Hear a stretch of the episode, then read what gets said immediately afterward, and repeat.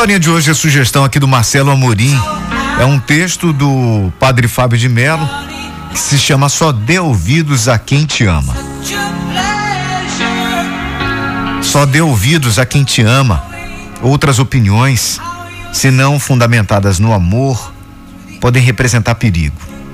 Tem gente que vive dando palpite na vida dos outros.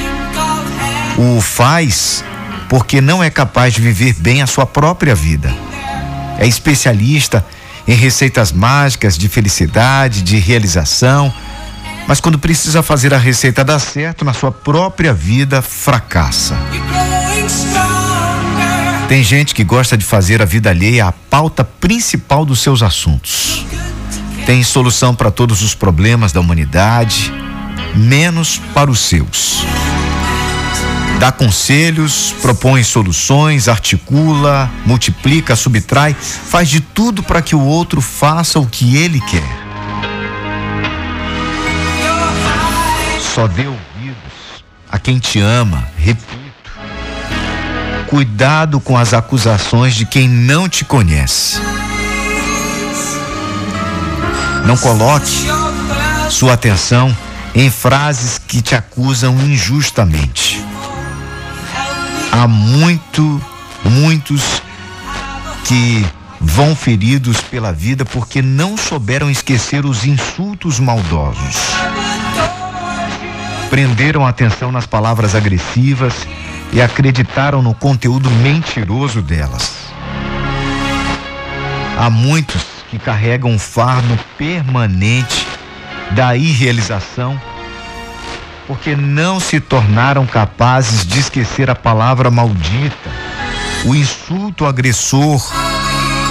Por isso repito, só dê ouvidos a quem te ama. Não se ocupe demais com as opiniões de pessoas estranhas. Só a cumplicidade e conhecimento mútuo podem autorizar alguém a dizer alguma coisa a respeito do outro. Ando pensando no poder das palavras. Há palavras que bendizem, outras que maldizem. Descubro cada vez mais que Jesus era especialista em palavras benditas. Quero ser também. Além de bendizer com a palavra, ele também era capaz de fazer esquecer a palavra que a amaldiçoou Evangelizar consiste, consiste em fazer o outro esquecer o que nele não presta. E que a palavra maldita insiste em lembrar. Quero viver para fazer esquecer. Queira também. Nem sempre eu consigo. Mas eu não desisto. Não desista também há mais beleza em construir que destruir. Repito, só dê ouvidos a quem te ama. Tudo mais é palavra perdida, sem alvo, sem motivo santo. Só mais uma coisa. Não te preocupes tanto com o que chamam de ti ou acham de ti. Quem geralmente acha, não achou nem sabe ver a beleza dos avessos que nem sempre tu revelas.